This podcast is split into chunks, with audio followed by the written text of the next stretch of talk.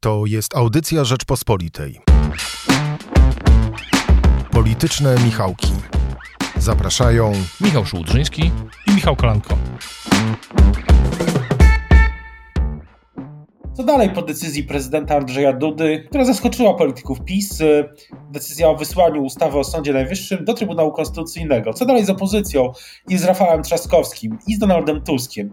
No i co przyniesie wizyta prezydenta USA Joe Bidena, oczywiście w kontekście politycznym i też w jakimś sensie kampanijnym. O tym wszystkim w politycznych Michałkach. Dzień dobry, nazywam się Michał Kolanko i zapraszam na nietypowe wydanie podcastu Polityczne Michałki. Państwa i moim gościem dzisiaj jest redaktor Zuzanna Dąbrowska z Rzeczpospolitej. Dzień dobry, cześć. Dzień dobry, cześć. Zacznijmy może od, zacznijmy może od tematu, który pojawił się, narodził się tydzień temu. Prezydent Andrzej Duda wieczorem zepsuł nam wszystkim piątek, piąteczek i ogłosił tydzień temu w orędziu, że wysyła ustawę o Sądzie Najwyższym do Trybunału Konstytucyjnego. Wydaje się, że to mocno zaskoczyło polityków Prawa i Sprawiedliwości. No i pytanie jest, jak, jak widzisz dzisiaj, tydzień po tej decyzji, obóz, obóz rządzący? Co ci się rzuca w oczy, jeśli chodzi o ich reakcję? No powiedzmy sobie szczerze, śledzimy kryzysy obozu rządzącego od 2015 roku, ale ten wydaje się być moim zdaniem troszeczkę jest jakoś inaczej?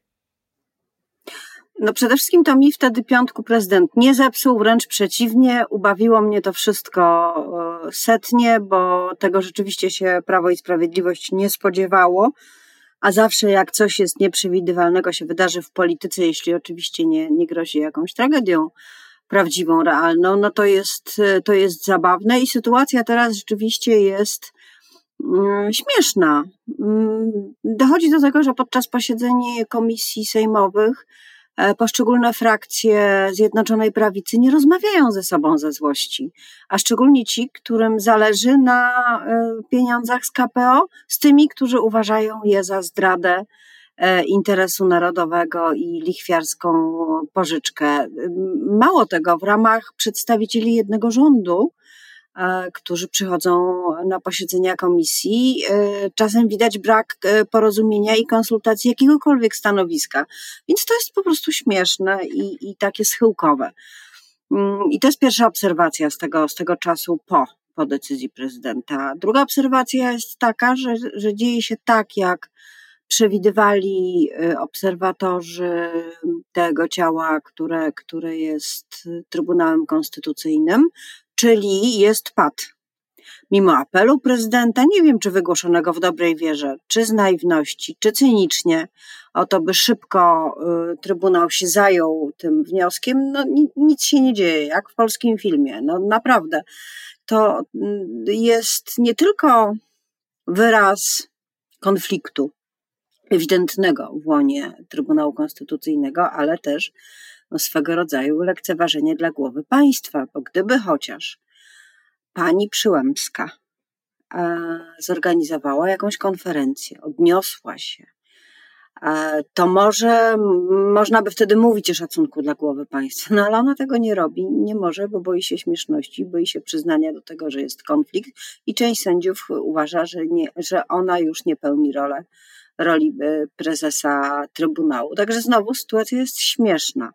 I kończąc, wszystko to byłoby rzeczywiście bardzo śmieszne, gdyby nie to, że w efekcie nie ma pieniędzy, nie ma wniosku, e, nie ma krajowego planu odbudowy, no i, i to już jest wszystko razem smutne.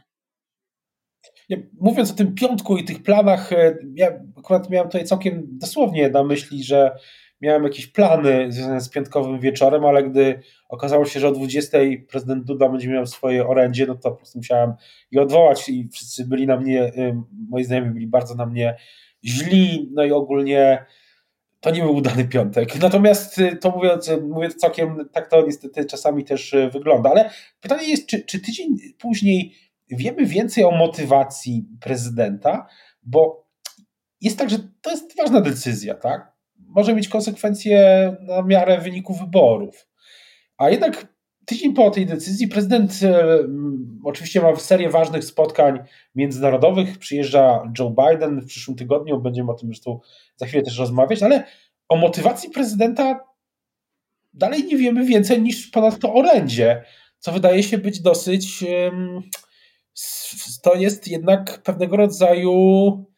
Właśnie, czy to jest w ogóle zaskoczenie? No ale tak czy owak, e, jest, jest tak, że niewiele wiemy o tej decyzji, ponad to, co powiedział prezydent w orędziu, które trwało no, ale skoro, skoro tak, e, skoro nie mamy żadnych nowych argumentów, to wypada nam wnioskować z tego, co wiemy, czyli z danych. No jak w zadaniu matematycznym. Mamy takie, a nie inne dane i na ich podstawie musimy rozwiązać równanie. I to równanie wydaje mi się y, mieć dość proste y, rozwiązanie, które brzmi, że prezydent broni swojej pozycji, co można rozumieć zarówno w sposób pozytywny, bo prezydent jest głową państwa i powinien mieć silną pozycję, jak i negatywny, czyli za cenę E, obrony własnych prerogatyw e, no, poświęca pieniądze z Krajowego Planu Odbudowy. Tak też to można widzieć. Pewnie zależy od tego, kto jak patrzy i z której strony. Ale y, według mnie niewątpliwe jest to, że głównym motywem tego, co, co prezydent postanowił, jest jest budowanie, budowanie siebie. Przecież mamy y, ten czas do wyborów, a potem nie wiadomo, co będzie. I w obu wariantach. No, no ale co prezydent zyskał politycznie na tym wszystkim? Bo tak sobie myślę, że jeśli PiS przegra wybory, a później yy, będzie, będą rozliczenia za to, no to będzie tam kwestia KPO. No wtedy Jarosław Kaczyński udzieli wywiadu, mam nadzieję, że Rzeczpospolitej i powie, przegraliśmy przez prezydenta bo wysłał do Trybunału. Co prezydent tym zyskał realnie, politycznie? Jaka to jest racjonalność? Bo moim zdaniem nie ma specjalnie. Ale przecież co prezydenta w połowie drugiej kadencji obchodzi rozliczanie przez Jarosława Kaczyńskiego? Prezydent odpowiada przed Bogiem i historią teraz, tylko i wyłącznie i ma dużo większe aspiracje i ambicje niż podporządkowanie się E, jako szeregowy poseł prezesowi Kaczyńskiemu. Wręcz przeciwnie, on walczy o to, żeby nie trzeba było tego robić, żeby mieć wyższą pozycję i żeby nie dać się rozstawiać po kątach. I niezależnie od tego, jak oceniamy tę konkretną decyzję w sprawie Trybunału e, i wysłania tam e, nowelizacji ustawy, E, to e, widać, że to jest wybijanie się na niepodległość. A z kolei, jeśli chodzi o opozycję, gdyby ona wygrała wybory, no to wyraźnie widać, że opozycji w ogóle nie przeszkadza to, że na razie tych pieniędzy nie ma.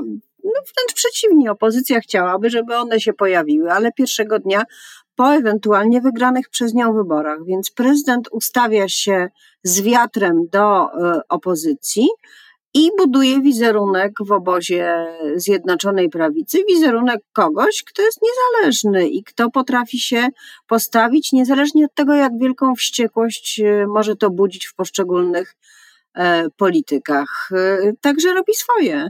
Smutne jest tylko to, że no, wszystkie te gry polityczne, bo przecież w obozie Zjednoczonej Prawicy też się toczą gry polityczne w tej sprawie, odbywają się kosztem no, realnych pieniędzy, realnych, jak najbardziej realnych i tutaj oczywiście opozycja, która, która strasznie y, głośno krytykuje to, że ich nie ma, no ma, ma rację, bo to jest prawdziwy problem. No właśnie, bo rozmawialiśmy o opozycji, troszeczkę już o opozycji i myślę, że też warto do niej przejść, bo właśnie co, co, co widzisz w opozycji tego 17 lutego 2023 roku, gdy jesteśmy na takim przednówku, że już troszeczkę jest więcej słońca, już za chwilę wiosna, już za chwilę może być e, cieplej. No i co z opozycją w tej chwili? Ale na razie idzie załamanie pogody. E, wichury są, straszne wichury są. E, I troszkę też wieje na opozycji. No, wieje, wieje tym chłodem zimowym. E, i w naturalnej kolejności pór roku wiosna jest gwarantowana, nawet jeśli niespecjalnie ładna, a w polityce nie ma żadnych gwarancji. Więc ten, tę, tę zmianę, to przesilenie przedwiosenne trzeba jakoś ogarnąć, zaplanować może, e, wymyśleć, co z tym, co z tym można zrobić. E, I w tym sensie nie widzę takiego ostro zarysowanego finału zmagań opozycyjnych jeszcze. Na razie widzę trójkąt z trzema różnymi wierzchołkami, czyli z wierzchołkiem takim liberalnym, platformiano-koalicyjno-obywatelskim. Jest to, jest to taki wierzchołek znajdujący się najwyżej z największym potencjałem, poparciem w sondażach. Drugi wierzchołek to jest lewica, która E, która cały czas buduje, buduje swój, swój teren, swoje zaplecze. Różnie jej to wychodzi. Sama ta lewica nie jest specjalnie um, zwarta, mm, ale być może czas kampanii też pozwoli się dogadać razem z partią Nowa Lewica, z partią Czarzastego yy, i Biedronia i jakoś ten wspólny przekaz wyborczo chociażby przedstawić. E, i też zdecydować się na to, w jaką stronę snuje swoją opowieść, czy konkuruje z Platformą Obywatelską w sprawach światopoglądowych, czy idzie własnym torem socjalnym, co, co zapoczątkowało razem, chcąc obejść e, z lewej strony Prawo i Sprawiedliwość. I, a trzeci wierzchołek tego trójkąta to oczywiście PSL i Hołownia. Polska 2050, czyli taki wierzchołek chadecki. Tu jest największa, największa niewiadoma, mm, ponieważ niezależnie od sondaży, które y, no bardzo są rozbieżne, bardzo są rozbieżne, od nawet 14% do, do, do kilku dla takiej wspólnej formacji, to y, pewne sprawy są jeszcze nie y, rozwiązane. Sprawa formalna tego, jak pójść do wyborów, czy w koalicji, ryzykując ten wyższy próg, czy, czy osobno, to, jest, to, to po pierwsze. No a po drugie, trzeba pamiętać, że to są zupełnie różne organizmy. Y, PSL jest partią z wiekową tradycją, ze strukturami w terenie, z pewną dyscypliną wewnętrzną, z takim przekonaniem, że co by się nie działo, to jakaś przyszłość jest. Jeżeli nie dostanie się ktoś do Sejmu, to dostanie się do Sejmiku. Jak się nie dostanie do Sejmiku, to dostanie się do powiatu, a jeszcze po drodze będą wybory europejskie, więc może tam. Czyli całe wielkie pole do realizowania swoich ambicji politycznych. Natomiast Polska 2050 jest bardziej w tej chwili zbiorem indywidualności, z których każda indywidualność e, no, nosi buławę w plecaku i zamierza zostać posłem. I, I w tej sytuacji układanie list wyborczych będzie bardzo trudne. E, I to widać już. Tak? Wejdę Ci w słowo co do tych indywidualności, bo jest jeszcze jedno nazwisko, które myślę, o które trzeba o którym trzeba w kontekście opozycji porozmawiać, czyli nazwisko Rafała Trzaskowskiego, prezydent Warszawy, wiceprzewodniczący Platformy. Bo dzisiaj ja mam takie poczucie, że zgadzając się z tym, o czym mówisz, w tym trójkącie w ramach opozycji, że jest tak, że w zasadzie jedyną najbardziej strategiczną decyzją, która na pewno jest przed środowiskiem samej Platformy i przed Donaldem Tuskiem. Decyzja przed środowiskiem Platformy jest taka, żeby, no pytanie, czy Trzaskowski będzie kandydatem na premiera, czy nie. To jest pytanie, które dzisiaj definiuje Platformę w jakimś sensie. No to prawda, ale nie można na to pytanie odpowiedzieć, nie widząc tego, w jaki sposób e, Trzaskowski angażuje się e, w kampanię, kim właściwie w niej jest, czy chce kandydować. To wszystko są informacje niezbędne. Pamiętajmy, że on występuje teraz w podwójnej roli. On występuje zarazem jako wiceprzewodniczący Platformy, jak i samorządowiec e, z ruchu Tak dla Polski. No to jest trochę e, pozycja nie, niezdefiniowana. E, on musi mieć jasny wizerunek, jeśli by chciał po wyborach grać ważną rolę. To po pierwsze. Po drugie, oczywiście jest szalenie ważna, ważny ten aspekt y, bycia prezydentem Warszawy i obietnic tego, że, że miasta nie porzuci, tego, co się stanie z Warszawą, gdyby Trzaskowski y, awansował na poziom, na poziom krajowy. To też jest nierozwikłane. A sprawa trzecia, chyba najważniejsza, no to jest Donald Tusk, oczywiście, który jest niekwestionowanym liderem, który jest bardzo kochany przez elektorat, taki twardy elektorat Platformy Obywatelskiej i bardzo nielubiany nie tylko przez elektorat prawicy, ale przez bardzo wielu wyborców szeroko rozumianej opozycji. I to rzeczywiście jest skomplikowana sytuacja. Mm, właściwie powinno być tak, że premierostwo Donalda Tuska, jako lidera największej partii opozycyjnej, gdyby cały ten obóz wygrał, nie powinno podlegać negocjacjom. Ale przez to. Że wydaje mi się, że z punktu widzenia platformy, y, PiSu, przepraszam, jest tak, że PiS miałby trudniejszą kampanię y, wyborczą przeciwko Trzaskowskiemu niż przeciwko Tuskowi, no bo y, Trzaskowski nigdy nie był premierem, a Tusk był. No tak, ale z drugiej strony pytanie, czy lepiej na kampanię PiSu odpowiada Tusk czy Trzaskowski? Czy Trzaskowski nie jest przypadkiem zbyt e, delikatny, łagodny i, i mało odporny na, na tę kampanię? Ja sama tego nie wiem. On ma inny, y, inny obraz. Oczywiście można schodzić z linii ciosu, ale to wcale nie znaczy, że pociski nie trafią. Zależy, jak umiejętnie będzie się to robić. W przypadku Tuska mamy gwarancję, takiej ostrej, solidnej odpowiedzi. On zresztą sam mówi na spotkaniach, że nie będzie nadstawiał drugiego policzka, że będzie twardy. No i to jest, to jest też trochę decyzja w tej sprawie, będzie trochę wypadkową nastrojów elektoratu Platformy Obywatelskiej. Jak bardzo ten elektorat, ci wyborcy, są wkurzeni na, na, na rzeczywistość. Jakiej chcą odpowiedzi, żeby identyfikować się z platformą i na pewno pójść na wybory i na pewno nie zostać e, na działce e, tego dnia, kiedy trzeba będzie głosować. To wszystko trzeba brać pod uwagę. Odpowiedź wcale nie jest prosta. Prezydent USA Joe Biden po raz drugi w tym roku, w ciągu roku przyjeżdża do Polski. No i pytanie, czy uważa, że ta, ta wizyta ma znaczenie wyborcze, polityczne. Czy to będzie też dla PiSu jakiś mały game changer?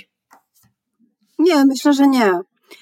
Biden będzie się bardzo starannie wystrzegał e, takiego budowania wspólnoty ideowej z prawem i sprawiedliwością. To, po co przyjeżdża, to w pewien sposób takie medialne wynagrodzenie prezydenta, który jednoznacznie przedstawił się światu jako pośrednik, jako przyjaciel Ukrainy i Wołodymyra Zełenskiego, więc tutaj nie sądzę, żeby Joe Biden miał jakiekolwiek opory przed e, takim manifestowaniem e, wspólnego frontu. Zresztą nie ma chyba takich powodów, to, to, to jest absolutnie zrozumiałe. Natomiast co do, co do PiSu, no to wiadomo, jest to rząd, rząd państwa, w którym prezydent USA składa wizytę więc będą stali na trybunach, będą, będą uczestniczyli w spotkaniach, e, trybunach honorowych oczywiście gdzieś, gdzieś e, w tle. E, I jakiś zysk to niesie, ale nie jest to zysk, który jest w stanie zmienić wizerunek wyborczy. Wiadomo, że, że Ameryka jest naszym głównym sojusznikiem z punktu widzenia Prawa i Sprawiedliwości.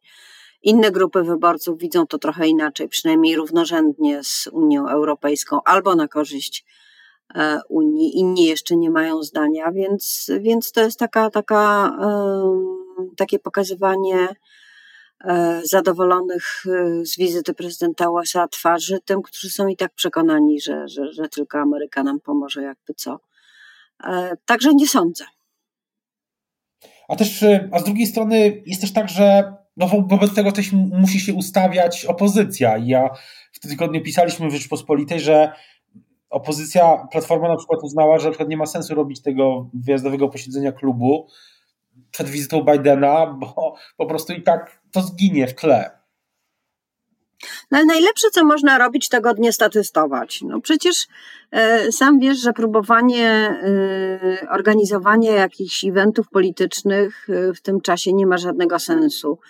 E, to y, będzie miało jeszcze taki efekt, że moim zdaniem trochę zdenerwuje wyborców, e, czy też widzów bardziej, bo, bo wszędzie będzie non-stop i na okrągło prezydent Biden e, i, i mimo, że jest to szalenie ważne i świetnie, że, że postanowił w ten sposób symbolicznie i politycznie e, wesprzeć Ukrainę i, i na drugim miejscu, także Polskę przecież przez tą wizytę, to jednak no, może być tak, że nastąpi pewien przesyt e, wszystkimi tymi e, imprezami o, o wielkim znaczeniu, bo przecież z drugiej strony patrząc, no jest to, jest to pewna ceremonia, to nie jest e, ciekawy reportaż ani, ani serial na Netflixie, tylko nieustanna ceremonia, jeżdżące limuzyny, spotkania na placu,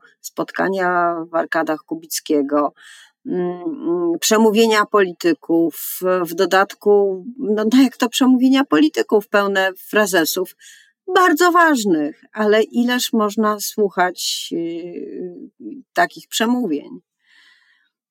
Wizytę prezydenta USA yy, Joe Bidena podsumujemy w kolejnym odcinku politycznych yy, Michałków. To nasz, nasz serial trwa. Kolejne, kolejne odcinki co tydzień. I teraz bardzo już dziękuję, e, dziękuję Ci za rozmowę. Państwa, moim gościem dzisiaj ja. politycznych e, Michał była redaktor Zuzanna Dąbrowska z Rzeczpospolitej. Dziękuję bardzo i do usłyszenia za tydzień. Miłego weekendu. Słuchaj więcej na stronie podcasty.rp.pl. Szukaj Rzeczpospolita Audycje w serwisach streamingowych.